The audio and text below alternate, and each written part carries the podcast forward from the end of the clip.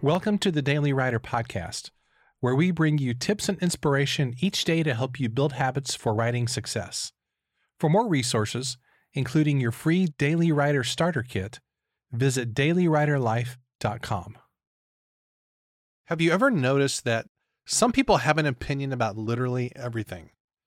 It's not really hard to find these people. They're all over social media, and if we're honest with ourselves, probably we have some of these people within our workplaces, our social circles, or maybe even right within your family.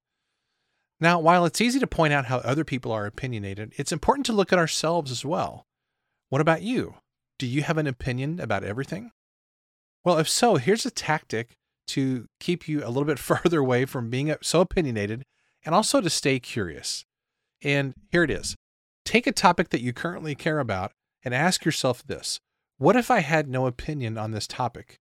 What if I could listen without judgment to all sides of this issue? What if I took a learning stance instead of an opinionated stance?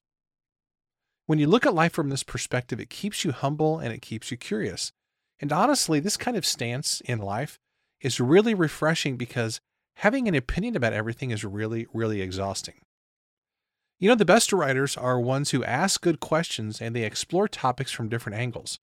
After all, who wants to learn from an author who seems to have everything in life figured out? Here's today's challenge. Are you willing to set aside your opinions about an issue that's important to you for just one week and instead take a more curious stand where you listen and learn? Thanks for listening, and I'll see you next time.